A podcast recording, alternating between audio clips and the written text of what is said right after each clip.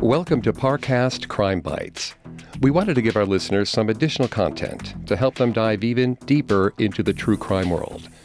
Every week, in addition to your normal female criminals episode, we're exploring the most fascinating true crime themes covered across the Parcast network. We've collected short clips from some of our most popular Parcast originals to help us explore ideas like motivation, method, and madness, and show how interconnected the true crime world really is. You can find the original episodes for free on Spotify or wherever you listen to podcasts. A list of episodes that we used will be posted in the episode description. Today, we're discussing cannibals and vampires. We'll examine strange cases of predators who drink blood and feast on flesh, and delve into their unique psychology. Cases of clinical vampirism are rare, but the condition has a long history the concept was first introduced in the 19th century by Richard Freiherr von Krafft-Ebing. It later became known as Renfield syndrome. Renfield syndrome is not listed as a psychiatric disorder on its own in the Diagnostic and Statistical Manual of Mental Disorders, but is often associated with schizophrenia. Richard Noll, who identified the syndrome in 1992, believes that vampirism starts in childhood when a child links the sight or taste of blood with a feeling of excitement. From there, a patient may experiment with autovampirism, or the drinking of one's own blood. The disorder then commonly progresses to drinking the blood of animals, and ultimately to drinking the blood of another human being. It's at this stage when a person with Renfield syndrome becomes violent, killing to pursue their lust for blood. Some affected individuals believe the blood will bring them supernatural powers, further motivating them to kill. Noll also noted that there's often a sexual component, in which the person is sexually gratified by the taste of blood.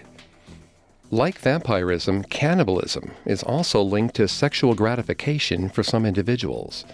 According to psychologists Dr. Amy Lykins and Dr. James Cantor, Killers who eat their victims have a type of sexual paraphilia called vorophilia, causing them to be sexually aroused when eating other people. Similar to vampirism, cannibals may also start to show signs of their vorophilia in childhood. According to psychologist Eric Hickey, they may also have a history of abuse or trauma that has developed into extreme attachments to people, as well as low self esteem. In our clips today, we'll discuss several cases of these two conditions and see how vampires and cannibals behave when committing brutal crimes. We'll begin with the clip from the Parcast original Unsolved Murders about the case of the Atlas Vampire. Because the case is still unsolved, it isn't confirmed whether the murderer of Lily Lindstrom in 1932 truly had vampirism. But when police arrived at the scene of the crime, they discovered that, despite the brutal nature of the murder, very little blood was present. Upon further investigation, police found saliva on the body's neck and a blood-stained gravy ladle. The evidence made them wonder whether they were hunting a vampire. Look at this. What is it? A soup ladle? Something like that. Maybe a gravy ladle. The murder weapon? No, not heavy enough. What is that liquid? I think it's blood. Her blood? Who else? Wait, what are you saying? It looks like the perp killed her. And then drained the body. No. Yes. And then? I think he drank her blood. With the revelation that the murderer of Lily Lindstrom had drained the blood from her body and possibly drank whoa, it, whoa, whoa, hold on. How are we jumping to the conclusion that he possibly drank it? that was a theory of the police. But there's no actual evidence of anyone drinking blood. Well, sure, there was no eyewitness, but there was blood on the gravy ladle. Well, that could have been just from draining the blood of her body. Okay, but isn't that a bizarre enough ritual in and of itself? Draining the blood from a victim's body? Agreed. And that opens up a line of inquiry profiling the killer. Was this premeditated murder or a crime of passion? I could see it going either way. Hmm. Lily was killed by a blow to the head. That could have been planned or spontaneous. But then the perpetrator stayed in the room long enough to drain the blood. That suggests planning, or at a minimum, some sort of strange fantasy that the killer was now playing out. Now, this wasn't a serial killer, at least that we know about, because there was only one victim. But serial killers can be broken down into two groups organized or disorganized. There's certainly evidence of organization. The victim appears to be carefully selected, the clothes were neatly folded, he had time to do the blood draining, he got away clean, taking the murder weapon with him. But there's also disorganization. The organized killer doesn't leave behind evidence, and this killer did. The body, the used condom, the ladle. Well, this could be one of those rare cases where the killer is a mixed offender. Where there is evidence of planning, but maybe the killer was overcome by a frenzy or a compulsion. Oh, did he plan to kill Lily before he got to the flat? Or was it a sexual compulsion that got carried away? Then, did he plan to drain the blood and possibly drink it, or was that another fetish that he acted on? Our first thought is that he knew he had enough time to get away with the blood draining. But there's also a chance that he just acted, and part of the thrill was that he could be discovered at any moment. We also have to consider the possibility that this was his first kill, and he was developing his method. Which brings us to the question of MO versus signature. The MO, or modus operandi, describes the tools or strategies that a criminal uses to commit a crime. How he does the deed and tries to get away with it. Hmm, arranging a rendezvous with a prostitute at night, possibly establishing an alibi, maybe bringing the murder weapon and carrying it away. The MO can change over time as the killer refines his method while the signature is an act that has nothing to do with committing the crime and getting away with it, and it will not change. In this case, there are a couple of possible signatures the posing of the body and the post mortem mutilation. Which brings us to the condom. Why did he leave it behind? Maybe to show dominance? The body was face down and he was in charge. Or maybe he considered it dirty, and now it belonged to this dirty victim. Well, there is also a chance that he had killed the victim in the sex act and completed it after she was dead. Well, that's definitely a troubling thought. The whole case is troubling. And then there's the draining of the blood. Was this the killer's signature? Would there be another prostitute showing up with the blood drained from her body? The investigators were certainly concerned about the killer striking again. And the public as well. The perp was now being called the Atlas Vampire.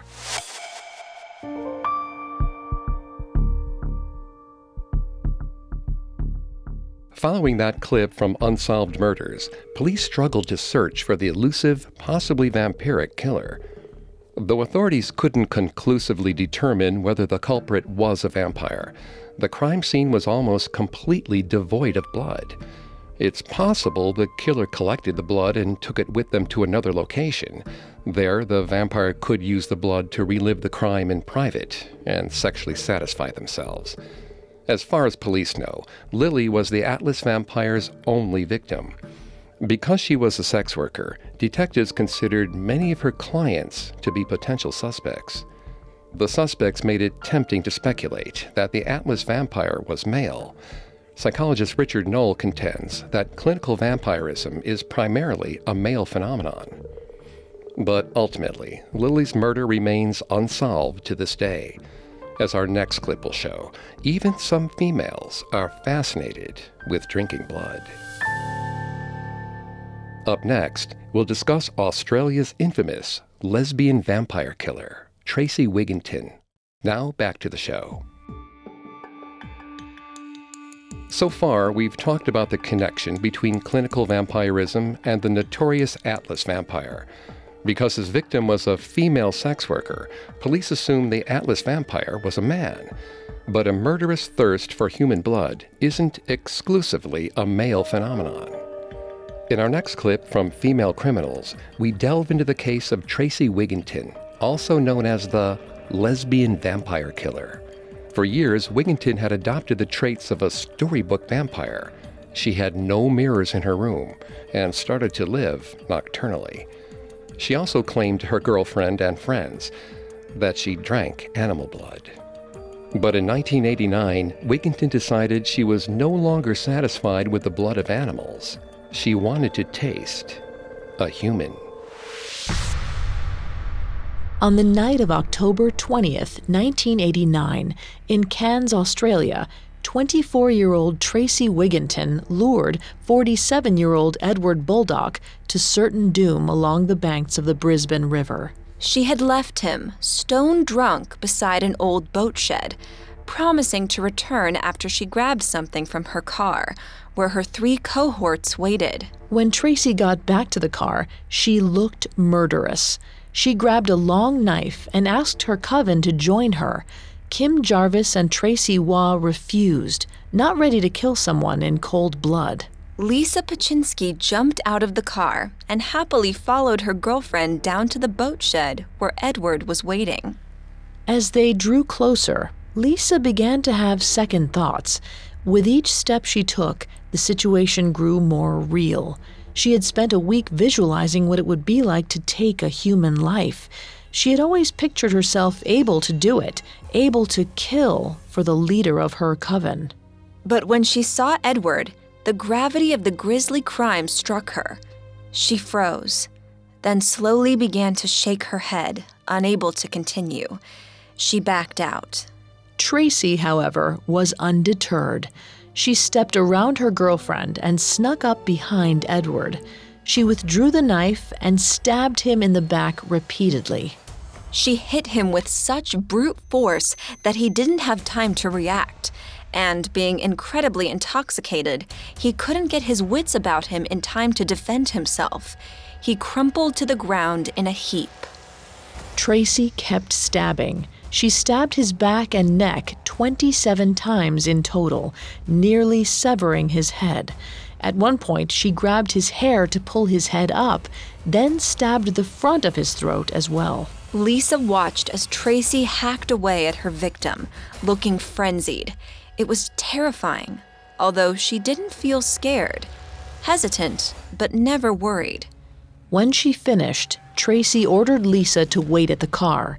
It was time to feed, and she wanted to enjoy the spoils of her kill alone. Lisa headed up the embankment as Tracey looked at her victim. She had stabbed Edward so many times that part of his back had concaved, making a little bowl that was quickly filling with blood. Tracey drank from it eagerly until she felt dizzy and sick from the feeding frenzy. She had never drunk so much blood in her life. When she got back to the car, she was covered in blood, and she told her coven she felt like she had just eaten a three course meal. At some point in the next hour or so, Tracey realized that she had lost her bank card. When a thorough search of the car didn't produce it, she and her coven returned to the scene of the crime to search. They tried to be quick, looking for the card in total darkness, the crumpled up body of Edward Baldock just inches away. But after a few minutes, one of the girls thought she heard something, and they scattered.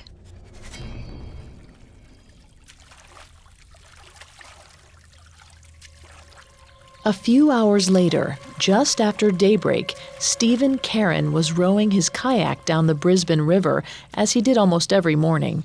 But as he moved past the old boat shed, he saw something odd. At first, he believed it to be a drunk taking a cat nap, or possibly a homeless person sleeping on the grass. But then, he saw blood pooling around the body and splattered up the side of the boat shed he knew immediately that something was very, very wrong. He called the police, who discovered the dead body of Edward Baldock and determined that the murder had taken place within the last few hours. A coroner report found that the first stab wound had been to Edward's backside and had been so vicious that it nearly severed his spinal column. Detective Pat Glancy recalled standing over Edward at the scene. When he went to turn the body over, the head didn't initially come with it. He thought it was going to fall off. Glancy has since said that this was the most gruesome murder he encountered in his career.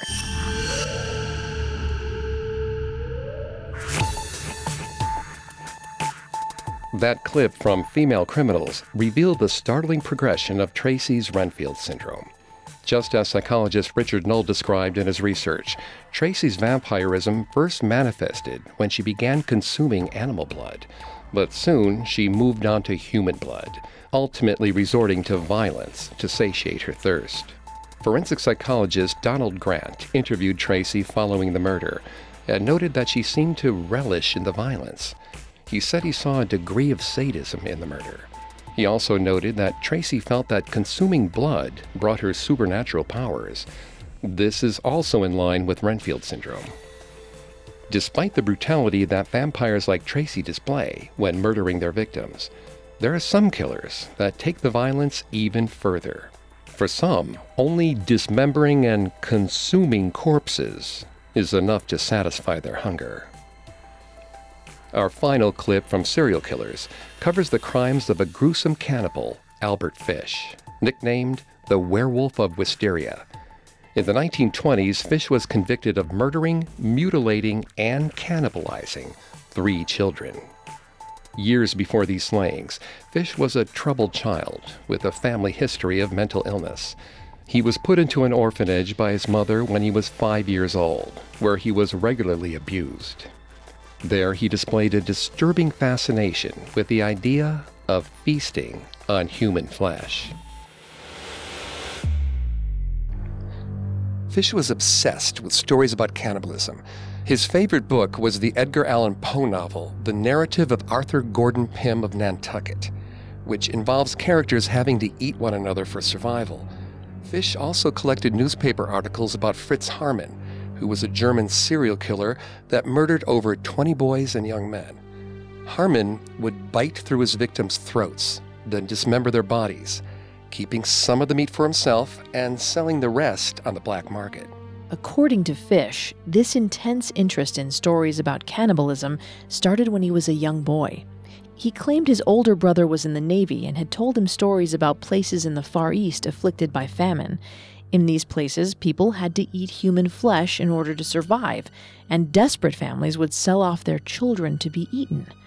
Fish said that this was what initially sparked his desire to eat another person. But what about Fish's psychology that would prompt this desire? After hearing stories about cannibalism, most people are not inspired to try human flesh themselves. Why was that Fish's reaction? There are a few theories that fit with Fish's background. One theory is that being abandoned in childhood could cause a person to want to consume another later on in life as a way to fill the void caused by that early separation. By consuming another person, they ensure that person can never leave them. Well, we know that Fish was traumatized as a child by being left in an abusive orphanage for four years by his mother.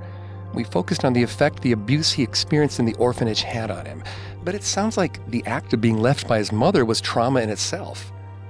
Fish was also later abandoned by his first wife, Anna Fish, in 1917. Could this have triggered him to act on cannibalistic tendencies? Mm, hmm It's possible. Before his wife left him, Fish may have only fantasized about eating another person, but never followed through. It could be that experiencing the trauma of being abandoned as he had been in childhood was what triggered him to act on these cannibalistic impulses with Billy Gaffney in 1927. But this theory of being traumatized by abandonment doesn't explain the sexual aspects of Fish's cannibalism. Fish admitted that when he ate the flesh of his victims, he experienced, quote, absolute sexual excitement and that he would draw out the experience by eating the meat over several days. During that time, Fish said he would masturbate constantly. Well, at this point, if there's one thing we know about Albert Fish, it's that his motivations were primarily sexual, like his sadomasochism. Well, it's likely that Fish's sexual sadomasochism was connected to his sexual motivations for his cannibalism, one theory is that for criminal sadists, cannibalism is the ultimate show of dominance over another person. To consume someone is to exert total power over them. Combined with the previous theory of abandonment, consuming his victims could have made Fish feel as though he was exerting total control of them and their bodies, while also forcing them to stay with him. Well, not exactly the most rational thought process, Vanessa. No, it isn't. But given Fish's schizophrenic tendencies, it would have made sense to him. Do you think his schizophrenia played a part in his cannibalism as well? Oh, absolutely. Many criminal cannibals are diagnosed with schizophrenia. For Fish in particular, his schizophrenia presented itself as religious delusions and hallucinations. He believed he was making sacrifices to God by killing children. And that same kind of religious delusion presented itself in his cannibalism as well. According to the testimony of Dr. Fredric Wertham, the psychiatrist who spent the most time studying Fish's mind, Fish believed that eating his victim was like the sacrament of Holy Communion. In his deranged mind, he believed that the act of killing and eating a child was comparable to that of taking part in a symbolic religious rite that's meant to spiritually connect one with Christ. Leave it to Albert Fish to take something harmless and innocuous and twist it into something horrific and insane for his own self righteous purposes. So Fish's cannibalism seems to have been caused by the perfect storm of his traumas and disorders being abandoned, his sexual sadomasochism, and his religious delusions.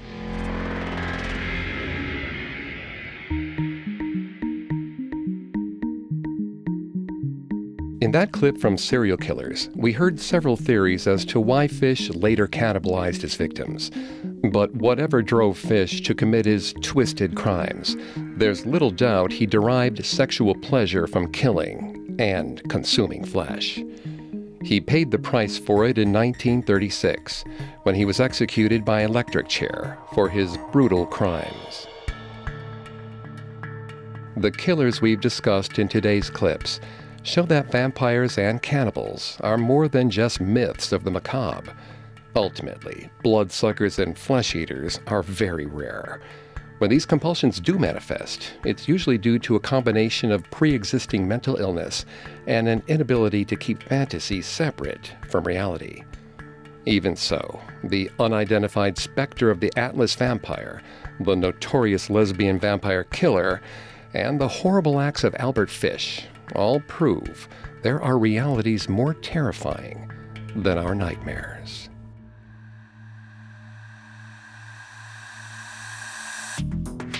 Thanks for tuning into Parcast Crime Bites. We hope you enjoyed this episode on vampires and cannibals.